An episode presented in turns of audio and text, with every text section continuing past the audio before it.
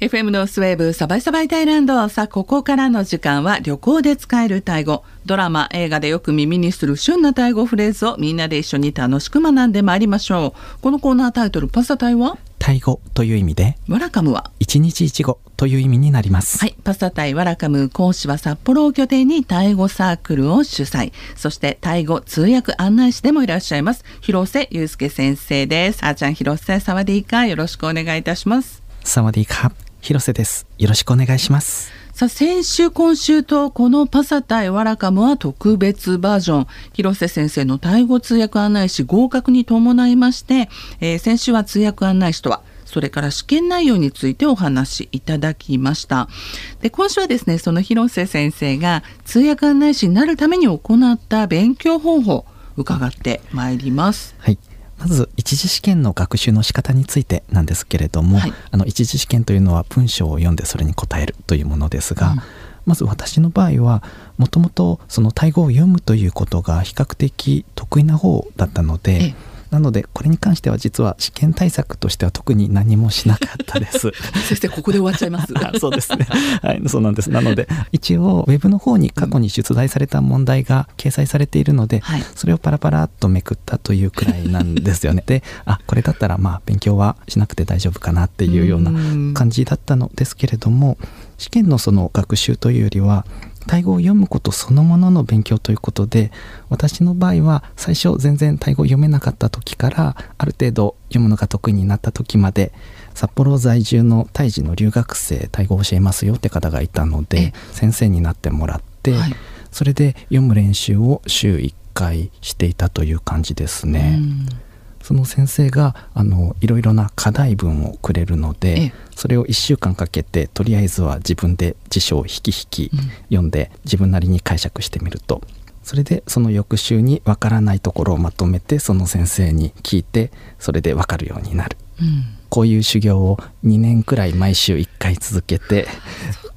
少しずつ少しずつタイ語を読むのに慣れていったというそんな感じですね。あ。もうやっぱり積み重ねなんですね。そうですね。うん。本当にあの積み重ね大事ですね。はい。そういうあの練習を経て個人的にこれがタイ語を読むポイントかなと思っているポイントがいくつかありまして、はい。文脈とか前提とかそれから場面ですね、うん。こういうものをしっかりとイメージした上で読むっていうのが一番大事かなというふうに思ってます。はい。あとそれと関係があることなんですけれども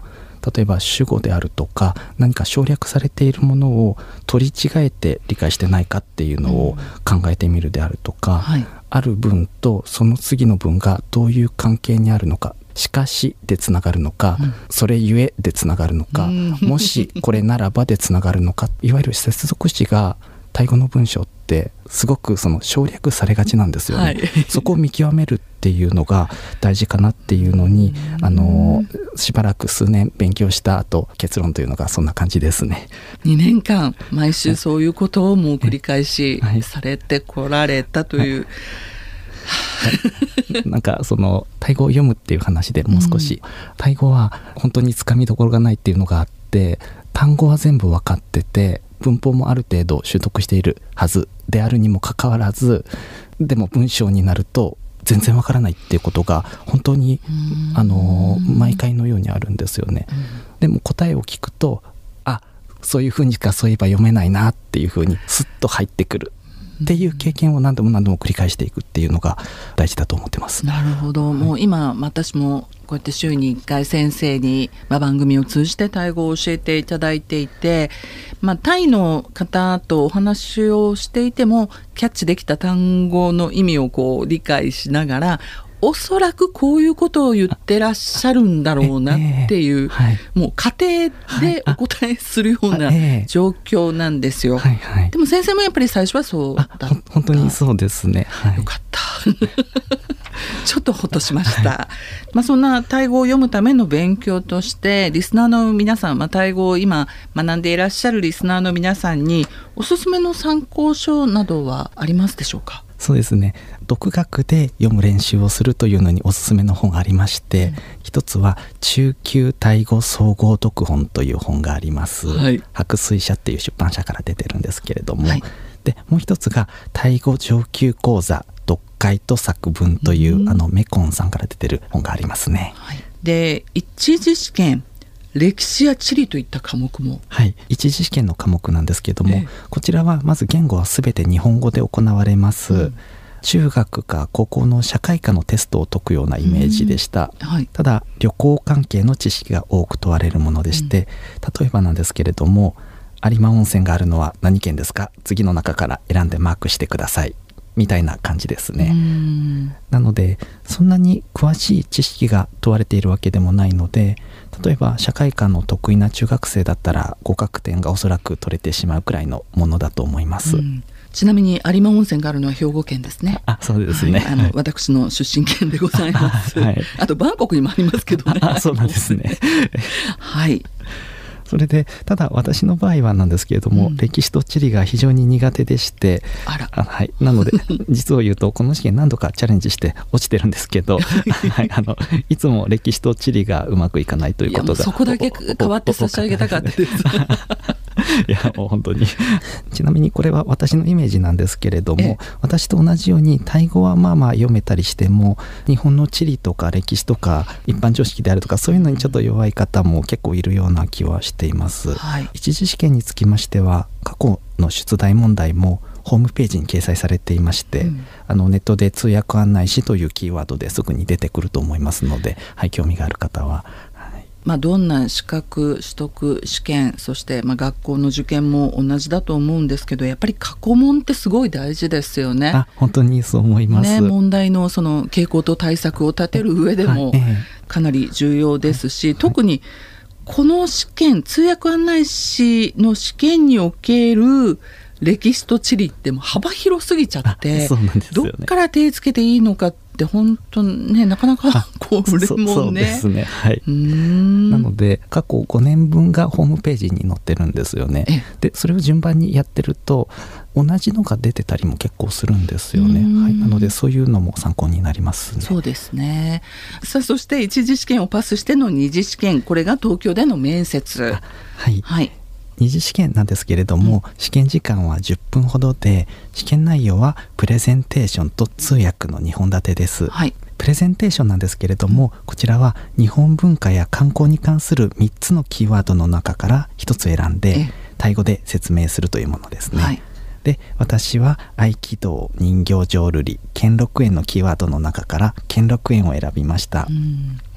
プレゼンテーションの後はそれに関するタイ語の質疑応答があり観光におすすめの季節はいつですか？とか東京から兼六園までのアクセスはどうですか？など、うん、タイ語としてはシンプルな受け答えになりますね、はい、またまたま今回先生が受けられた二次試験で出題されたテーマ3つのテーマが合気道人形浄瑠璃兼六園、はい、まあ、これはもう毎回ランダムで出されるから毎回この3つが出るというわけではないんですけれども、はい、ということは対人観光客に扮した試験官とのやり取り。そうなんです、はい、タイ人の方が1人と日本人の試験官の方がお一人おられまして試験官は2人ですね、はい、プレゼンテーションがそんな感じでして、うん、もう一つ通訳という試験もあります、はい、この通訳では日本文化に関する短い文が読み上げられるのでそれをタイ語に通訳します、うんその後その文の内容に関連しまして対人観光客に扮した試験官の方との簡単なやり取りをするということですね。例えばどういったやり取りがあったんでしょう？例えば私が受験した時はまず抹茶に関する説明文のようなものが日本語で読み上げられまして、読み上げられている間にメモなんかも取れるんですけれども、うん、で読み終えた後にそれをすぐにタイ語に通訳するというのがまず最初にありました。うんはいそしてその後タイ人の試験官の方ちょっと場面設定が与えられまして、うん、抹茶のお店に行ったらお客さんが抹茶が苦手だと言っている、うん、あなたがガイドだったらどうしますか？みたいなあのそういう場面に対する適切なやり取りっていうのをあの行うということになりますね。違うお店に連れて行きますっていう、あそうそうですね。まさにそんな感じですね。違うお店をご提案したり、抹茶の飲み物じゃなくて抹茶を使ったお菓子ありますけどいかがですか？とか。抹茶じゃなくて緑茶ありますけどいかがですかみたいな感じなのかなと思いますまあ、でも実際に海外からのお客様をお連れしてのガイドではそういったったことが多々あるでしょうし、まあ、その際に臨機応変にどれだけ対応ができるかっていうのもやっぱりこの通訳案内士ですから、はい、もう単なる通訳ではないですもんね、はい、そうなんですよね。なので本当にそういった状況がよくあることを想定されて出題されているということだと思います。なるほどな、はい、あと先生この二次試験をこう通過する上で参考になさったものってあったりします？そうですね。一冊あの本の紹介になるんですけれども、はい、タイ語で日本文化であるとか日本のこと全般を紹介した本がありまして日本紹介 FAQ っていう名前の本なんですけれども、はい、この本はすごく参考になりました。これもちろん日本語で書いてあるんですか？あそうですね。日本語とタイ語が並べて書いてあるんですよね、はい、なので本当に勉強には役に立つ本、ね、これはちょっと私も見てみたいですし北海道内の観光業に関わる方、まあ、タイ人のインバウンドに特化されているようなお仕事であればこれはちょっと読んでいただきたい、はい、えおすすめですね。ですね。はい、タイ語をはじめ語学を生かして日本の素晴らしい文化を旅行者に紹介ご案内できるこの通訳案内士というお仕事興味のある方挑戦されてみてはいかがでしょうか。またここ札幌や近郊にお住まいの方限定にはなるんですが広瀬先生主催のタイ語サークル、えー、これ実はズームだけではなくてですね、えー、グループでのタイ語学習というのも、えー、頻繁に開催されておりまして短期間なんですが5月にここ札幌でそういったタイ語の教室も開催されるんですよね。はい。札幌市豊平区にあります豊平区民センターで5月20日から6月17日まで毎週月曜日に全5回のタイ語講座を開設します。はい。こちらではタイ語での簡単な自己紹介であるとか買い物や旅行で役立つタイ語それから文字も少しだけなんですけれども、勉強することができます。はい。タイに興味を持つ同行の士が集う機会ということになりますので、うん、タイの文化や旅行の情報交換であるとかタイ語の話題をテーマにしていろいろな交流なんかも楽しんでほしいと思ってます。はい、では私の方から改めてご案内いたします。札幌市豊平区の豊平区民センターで開催されます広瀬先生のタイ語講座。